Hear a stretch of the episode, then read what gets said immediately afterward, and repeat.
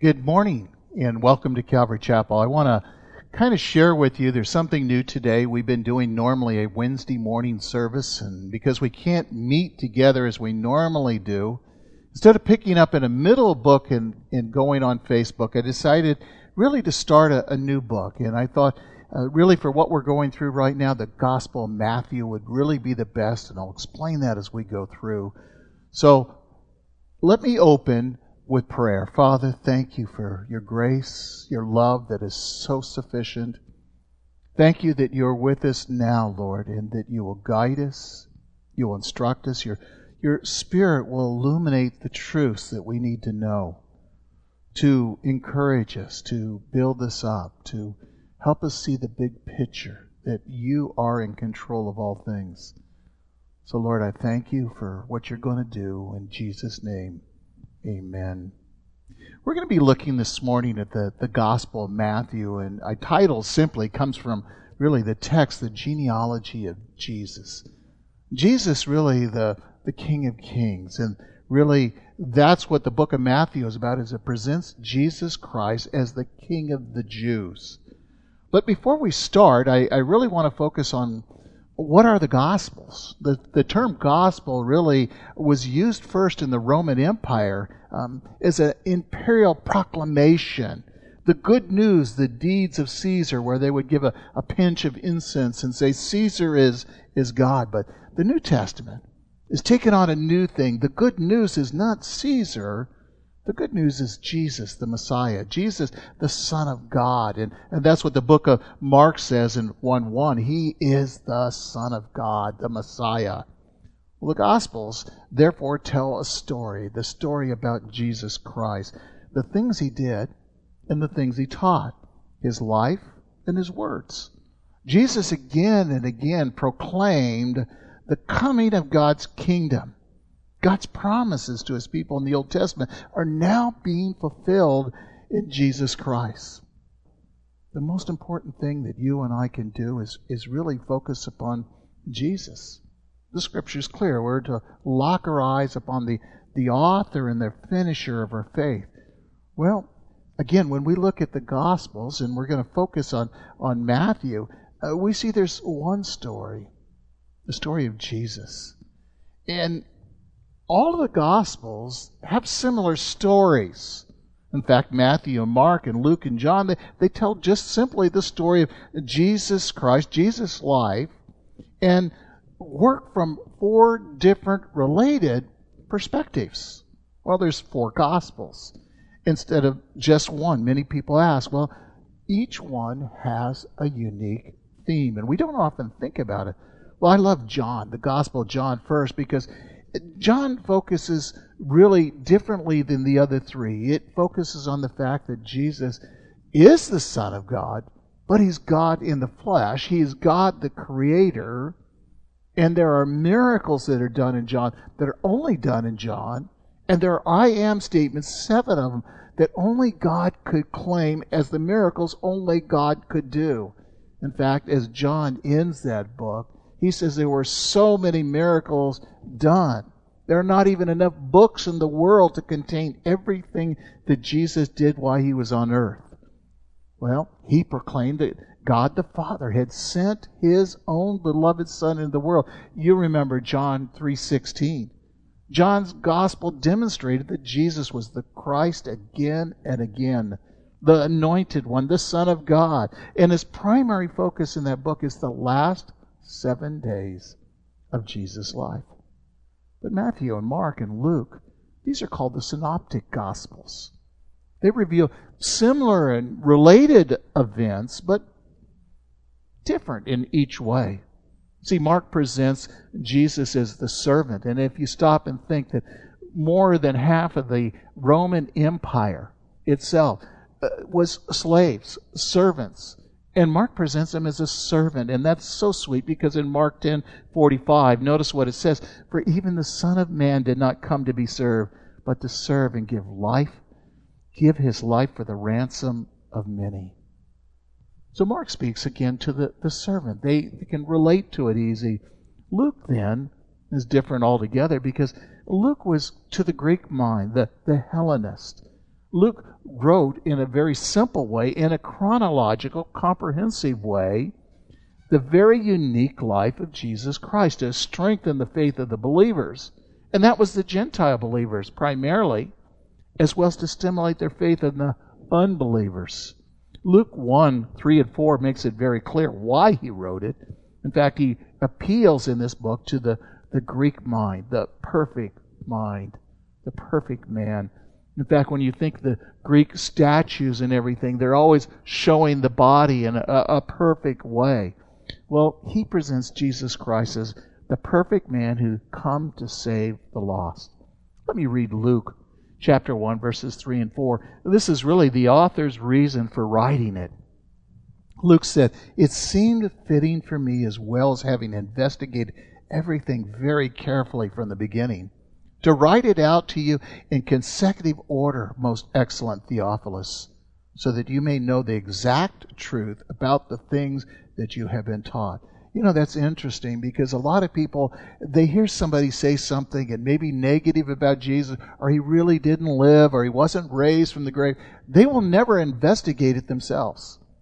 Luke investigated, laid the evidence out that you could examine and see if it's so. There's a book that's written, again, it's evidence that demands a verdict. Another man was seeking to prove, again, the Bible's wrong, that Jesus wasn't the Son of God. And when he was done, he wrote this book, Evidence That Demands a Verdict. See, the Bible, again and again, proves itself. But today we begin with the book of Matthew.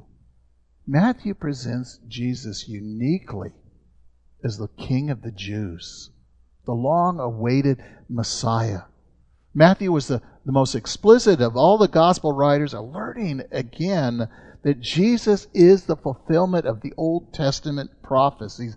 In fact, there's more prophecies in the book of Matthew than there is in Mark and, and Luke and John because his goal is to show that Jesus is the fulfillment of the Old Testament.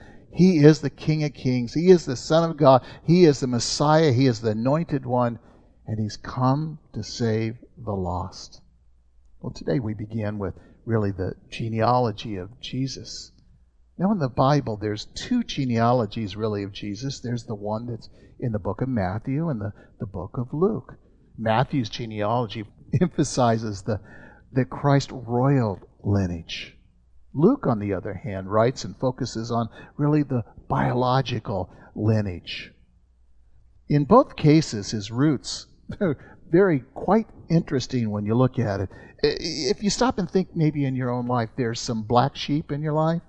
There's some people that you really don't want to admit. There's some people that did some dishonest things, uh, some corrupt things, some immoral things. I believe almost in every family lineage somewhere. And even in the King of Kings, and this is so wonderful, we see it in the lineage of Jesus Christ, and we see his grace available to each and every person. Grace, unmerited favor. Well, Abraham and David are two of the big names that we find in Israel history, and, and neither one of those men were perfect. Abraham, he struggled many times to, to trust God. David was guilty of adultery and in murder. And so God's purposes embrace the, the Gentiles. The Abraham was from Babylon. And again, in the Jews, the famous nobodies, you have Perez and, and Salmon.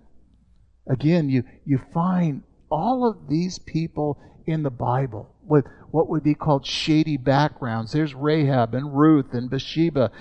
And then there's Mary that we'll get to.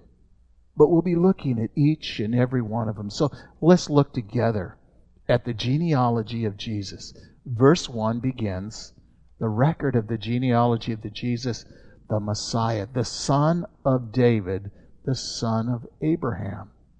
The first thing I want to call your attention to is, is the word Messiah. Messiah means the anointed one, the one that is called, the one who's set apart. It, it speaks uh, in the Hebrew uh, equivalent is, is really the Christ. He is the Messiah. It's interchangeable through the New Testament in reference to Jesus. Now, the name Jesus speaks of uh, Yahweh is salvation or Yahweh saves. Now, again, the, the common transliteration would be Joshua. It was a common name. And it's important to understand that names, sometimes a person was introduced a certain way. For example, if I were um, in the Bible and my lineage was there, I would be uh, Ron Brav, the son of Herman Lester Brav. And they would carry it from generation to generation in the Old Testament. But when you come to the New Testament, those things will change. And you'll see that again and again, identifying that family lineage. The lineage was very, very important. Now, Christians, therefore, felt it was ne- necessary, uh, differentiating uh, that Jesus was the same name. Uh, they did this as part of uh, appending the titles of the Messiah. And Jesus was the Christ, and they would use Jesus' name, or Jesus the Messiah. They worshiped Jesus the Christ, or Jesus the Messiah. Now, this origin of the Messiah, the, the concept, it, it's ancient. It was a promise given to David. If you think back in 2 Samuel chapter 7, verses 8 through 14, and repeated in Psalm 7, in, in Psalm 2 in verse 7, and, and then in Psalm 89 in verse 3 and 4, and Psalm 19 and 20 and 22 and 23, and you'll find it clearly. He's the coming Messiah to the earth. Had been anticipated from the very, very beginning. Now, in the early days of human history, God had chosen one family. And that's important to understand. One family, and the seed through which the whole earth would be blessed was through the seed of Abraham. Now, in the book of Genesis, God made a promise to Abraham, and that through his seed, the entire world would be blessed. And Paul would later say the, the word God used was seed, singular, not seeds. The seed was Jesus Christ. He was the one who would bring the blessing to the entire world. See, the blessing of Jesus Christ is available to each and every person, no matter where they are in this world. God is available to all. Notice Genesis 12:3. It says, "And I will bless those who bless you, and the one who curses you I will curse, and in you all the families of the earth will be blessed." Then later on, on the family within a larger Abrahamic family, the name King David shows up to be the family in which, again, the son would make an entrance into this world. Now, in 2 Samuel 7:14, David has this Davidic covenant made by God, the promise that one day there would be one who would sit on his throne for all eternity. It would never end. Well, look again in verse 2 of our text. That's Matthew 1, verse 2. We see the name Abraham. Abraham was the father of Isaac, and Isaac the father of Jacob, and Jacob the father of Judah and his brothers. Now, although the Ishmaelites and others, and many of the, the Arabs at times, claim a descent to Abraham. Jewish people customarily apply the children of Abraham to the Jewish people. That means the Jewish people are descendants of Abraham, Isaac, and Jacob because the promise was given to Abraham, then given to Isaac, and then given to Jacob and passed on. And this is where the Messiah would come from. Now, the title, the, the son of Abraham, applies not just to Abraham, was the father of the, the national Israel, but it also speaks of Jesus, the founder of a, a spiritual Israel, and to all that would trust in him. Notice with me in Galatians 3 7, it says this, therefore, be sure that it is those who are of faith who are the sons of Abraham. Now, we never become Israel, that is, the church, but we become related through our faith. We're believers in Jesus Christ. Now, Abraham was regarded both of us as the first Jew and also a proselyte because he came from a cult. They worshiped again uh, the gods, the moon god, the sun god, and various other gods. Well, again, when God called him out of Ur of Chaldees, he became a believer in the true and living God. Look with me in verse 3. We see Judah, who was the father of Perez and Zerah by Tamar. And Perez was the father of Hezron, and Hezron was the father of Ram. Now, it's interesting because it lists two names here, Perez and Zerah. They're both mentioned because they were probably twins. And then there's the name Tamar. Ancient genealogies often omit her. They omit her because she's a woman.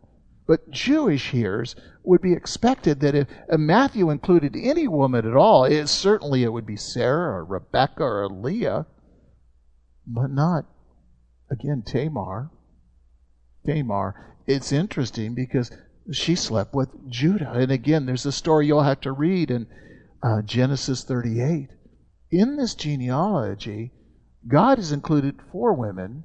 Well, again, as I mentioned, Tamar, a Canaanite woman, to seduce her own father in law because her, again, her husband had died. And again, was given another husband and he died. And you can read the whole story, but she gave twins, and the father was Judah. Let me read Genesis 38:18. And he said, What pledge shall I give you? And she said, Your seal, your cord, your staff that is in your hand. So he gave them to her and went in to her, and she conceived to him. Not knowing it was his own daughter in law, he had deceived her, he had tricked her, and in the end, she tricked him. Again, we see that shady background. And look with me in verse 4. We see Ram, the father of Amminadab, and Amminadab, the father of Nahshon, and Nahshon, the father of Salmon, and Salmon was the father of Boaz by Rahab. We see another woman. Boaz was the, the father of Obed by Ruth, and Obed the father of Jesse.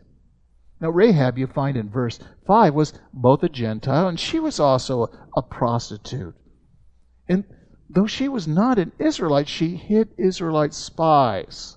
Again, when they came to Jericho, and, and her family was saved, and she was brought into the family, the family of Israel, adopted into that family. And it's interesting is when you're reading that text and you go on in, in that book, and it's contrasted that she trusted and believed in God and acknowledged He was God and wanted to do the right thing. And the next thing you come in the book of Joshua after Rahab is, is this man Achan, Achan of Judah, who hid the loot under his tent. And he died, and his whole family was killed. And you can read that again in, in the book of Joshua, chapter 2 and chapter 6. And, but the real text is in chapter 7, verses 1 through 26. Already in the book of Joshua, then God used Rahab to show that he valued loyalty to his covenant more than an ethnic background. What God wants from you today is loyalty and faithfulness. That's what God looks for. And then there's Ruth, as I mentioned in verse 5. She was a Moabite. She was a worshiper of idols in Ruth 1 3, it says. Moabites were not allowed to become Israelites. But God had welcomed Ruth in because she had followed him. Let me read the classic verse, Ruth 1:16. But Ruth said, "Do not urge me to leave you or turn back from following you. For where you go, I will go. Where you lodge, I will lodge. Your people shall be my people. Your God, my God." And she chose to follow the true and living God. But you know what? It was the, the witness, the power. She saw God in their lives. And she came became a direct ancestor to the King David. look in verse 6, we see the name Jesse. Jesse was the father of, of David the king. Jesus was the fulfillment of God's promise to raise up a king from David's line. See, Jesus is seen as that King of Kings, legally allowed to be. Now, David was also the the father of Solomon, and by Bathsheba, who had been the wife of Uriah. And if you remember Bathsheba, another one, again, in verse 6, you see Uriah's wife who committed adultery with David. Bathsheba may have been of Judah, but her name indicates she was connected to the Hittite family. Solomon, in verse 7, was the father of Rehoboam, and Rehoboam, the father Abijah, and Abijah the father of Asa. In 1 Chronicles 3.10, we see now Solomon's son was Rehoboam, and Abijah was his son, and Asa his son, and Jehoshaphat his son. Now, the, the Greek text, Asa, is literally Asaph, and there, there's this little debate whether it was Asaph, again, of the Psalms, or it was just a coincidence. To the Jewish people, there are no coincidences all. God is in sovereign control. But Matthew's focus really is on the ancestry line of, of David and bringing us to the Messiah. Look at verse 8. Asa was the father of Jehoshaphat. Jehoshaphat was the father of Joram. Joram the father of Uzziah. Uzziah was the father of Jotham. Jotham the father of Ahaz. Ahaz the father of Hezekiah. Hezekiah was the father of Manasseh. Manasseh the father of Amon, Amon the father of Josiah. Josiah became the father of Jeconiah and his brothers, and at that time, the deportation to Babylon. It's in verses 7 11. If a person would study the history of each of these, they would find it, it really demonstrates God's grace is not inherited, but is given as God wills, as God sovereignly chooses to. Look at the name, for example, of Jeconiah. Jeconiah, whose sins caused God to, to cut off the seed from ever sitting on the throne of David, yet God had promised David, or never a want of the man to sit upon the throne of the house of Israel in Jeremiah 33 17. Thus, Jeconiah's royal line of descendants is listed here to show the, the legal right of Joseph, the foster father of Jesus, to the throne of David. That you find that in Matthew 1:16. Even though neither Joseph nor any of Jeconiah's seed ever had the spiritual right to sit on the throne. See, the, the right was carried through Mary's ancestry. You find that in the book of Luke. Well, look at verse 12. After the deportation to Babylon, Jeconiah became the father of Shealtiel. And Shealtiel, the father of Zerubbabel. Now, again, although God judged Jeconiah, God restored the descendant Zerubbabel to that leadership, and that's what we find. Look with me in verse 13. We see Zerubbabel, the father of Abiab, and Abiab, the father of Eliakim, Eliakim, the father of Hazor, and Hazor was the father of Zadok, and Zadok again of Hazor, and Hazor the father of Eliab, and Eliab the father of Eleazar, and Eleazar the father of Matthan, and Matthan the father of Jacob, and Jacob the father of Joseph, the husband of Mary, but whom Jesus was born, who was called the Messiah. Now, the Israelite genealogies oftentimes skip several generations. In fact, thus in Matthew, we see the list only has 11 generations from exile. And before Joseph, where Luke shows 20. Because Mary was a virgin, she was she became pregnant.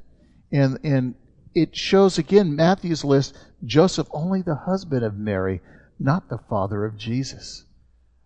The unusual way is in which it, the final entry is phrased underscores the fact that Jesus was not Joseph's literal offspring. And we know he, he was the Son of God, the scripture makes clear. The genealogy nonetheless establishes this claim as the throne of David as Joseph's legal heir because it was always under the man at that point. And when 70 AD, when Jerusalem is destroyed, everything went under the woman's genealogy and no way to trace back the Messiah at that point. Matthew's genealogy is, is of Joseph and Jesus' father in the eyes of the law.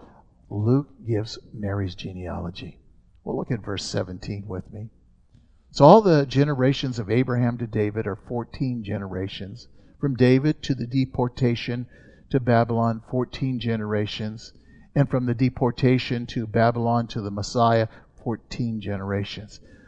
Notice that Jesus' genealogy is filled with imperfect people.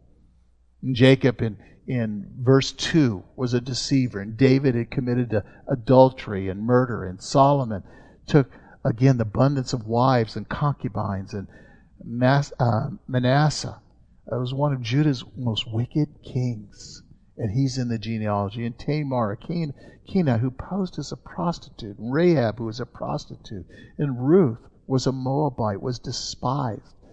Again, another observation about Jesus' genealogies that's mixed both Jews and Gentiles, indicating that Jesus' kingdom identify rules with races of all people, all cultures, all nationalities.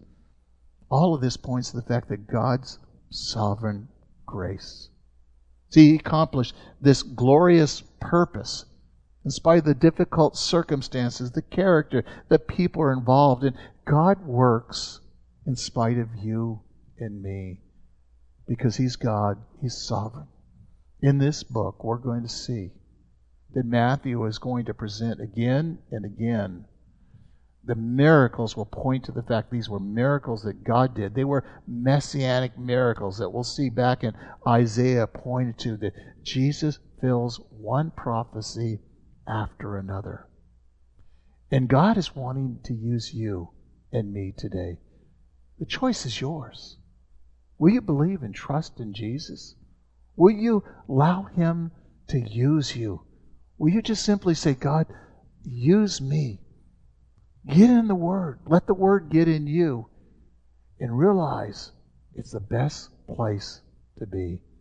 Father, thank you for this time in the Word. Thank you uh, as we begin to look at this genealogy and, and recognize that this is only the very beginning and the most exciting things are going to come when Jesus is born. And, and we see there in chapter 1 the, the genealogy, and then we'll see the birth of the king and the baptism of the king and the words of the king and the temptation of the king. And, and it just goes on and on. And Lord, we're excited that we can look at this book and just really focus upon Jesus, our Lord and our Savior. The one who went away. says, I go and prepare a place for you. If it's not so, I wouldn't have told you. And he's coming for you and me, every believer who's in Jesus Christ. May the Lord bless you and keep you. God bless you today.